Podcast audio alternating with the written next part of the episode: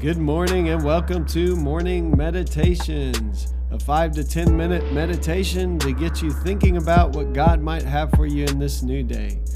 I'm your host, Pastor Nate Cook, so we hope you'll enjoy your meditation for this morning.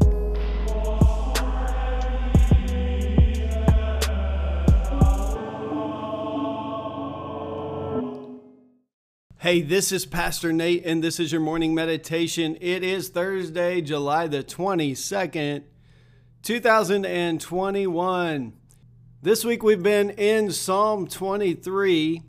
Just a reminder, we, we dropped out of the Bob Goff book for a little bit. This week I challenged my congregation to live in Psalm 23 this week. We were talking about the Good Shepherd on Sunday morning. So I'm going to read what we've read so far and add uh, one more verse again today. Psalm 23, a psalm of David. The Lord is my shepherd, I lack nothing. He makes me lie down in green pastures, He leads me beside quiet waters. He refreshes my soul. He guides me along the right paths for His name's sake. And today our verse is verse for the first part of it at least. Even though I walk through the darkest valley, I will fear no evil, for you are with me. Well, this section of the psalm and the whole psalm itself was radically changed for me when I uh, heard a lecture by one of my favorite biblical scholars, Dr. Marty Michelson from Southern Nazarene University. He gave a lecture on Psalm 23, and uh, he talks about this section of the scripture, and, and specifically the line, For you are with me. And what Marty said in his lecture was this that there is a distinct center to this psalm when you read it in the Hebrew. Unfortunately, we read it in English, so we kind of get secondhand information. And I can't remember this morning, to be honest. I've tried to look it up and I can't find it anywhere, but it's either 26 words or 24 words, but, but there's 26 words, let's say, and then there's three Hebrew words, and then there's 26 more words. And, and those three Hebrew words that make up the center of this psalm are translated as five words in the English language, and that is, For you are with me.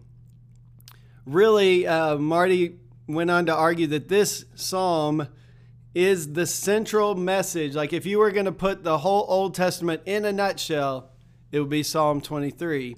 And right at the center of the center, if you will, is this idea for you are with me. See, that idea is what makes all of life bearable. And the psalmist gets to even the worst thing you could think about which is the darkest valley, or sometimes translated the valley of the shadow of death. Many of us have walked that path where we have lost loved ones, and we, we have felt the darkness of that kind of valley. Uh, that even in those darkest places in our lives, we don't have to fear evil because God is with us. And that's what makes the difference is that the good shepherd is not some shepherd off there who's hired out, like Jesus says, not a hired hand who just kind of takes care of us because he has to, or maybe even every once in a while feels sorry for us. But God is a God who is with us intimately, wants relationship with us, wants to live with us and in us, the scriptures teach us. And so if you go through the worst thing you can imagine, the psalm is saying, uh, we don't have to fear evil because God is with us. I was thinking about that, and this week in my sermon this past Sunday, I did realize, and I, I said out loud, and I think we can all relate to there are times when we're in the dark valley that we cannot see that God is with us. And, and I'll just be honest with you, and maybe I'm a little partial because I'm a pastor, but I really deeply believe that is what the church is all about. Sure, you can try to follow Jesus at your house on your own, and many people have argued it's just the same. But I would argue that when you're in the dark valley, you need some people around you who are going to remind you that God is with you. You need to be in church services where we sing songs, even if you don't really feel them yet, where the words of, of songs are reminding us that God is with us. In this pandemic, I know it's been difficult because we haven't always been able to be together. But part of the whole reason why we care so much about being together is that sometimes it's hard for me to see that God is with me, but you can see it. And sometimes it's hard for me to know that this dark valley is not the final word in my life, but maybe one of my friends and loved ones, or maybe a song I sing, maybe even a sermon I hear. I hope. I work on them every week. I hope they inspire people every once in a while. Maybe even a sermon I hear helps me to know that God is with me. This week uh, hasn't been an easy one for me. I'll just be honest. At the beginning of the week, I was struggling. Uh, and I think if you think about your pastors, pray for your pastors. This has been a hard season for us, just like everybody else. And now things uh, were kind of returning to new normal, and then we see there's a new variant, and nobody knows what's next. But but we we sometimes get weighed down with the weight of everything plus the weight of all of our people, the things that they're going through. And and I was in a bad place, but I was reminded by people, by God, by the scripture this week that even in the dark place, you don't have to be afraid because God is with you. And God has been with me and my whole perspective on life, on ministry, on myself uh, has changed in a few days. Like it's it's I feel so much better than I did early in the week, and I've you know I talk about this stuff every morning.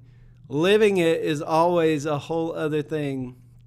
But this week I feel like God has challenged me to live this challenge I gave to my congregation to trust in this good shepherd, to really believe I lack nothing, and that no matter how dark the days are, and my days weren't even dark compared to some things maybe I'll go through later on in my life, but but they were enough to have me in a dark place.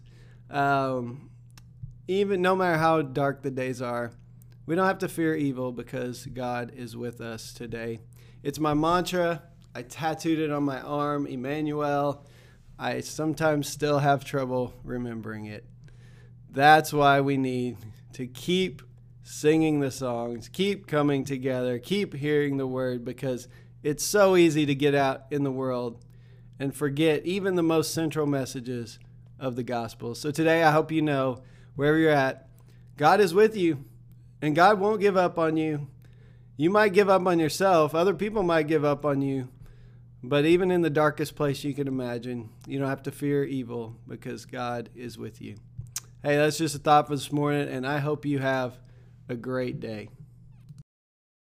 Well, thanks again for joining us for this morning meditation. Hey, do us a favor rate us on iTunes or even leave some feedback about our podcast so that other listeners can know how much you enjoy your morning meditations. Hey, have a great day.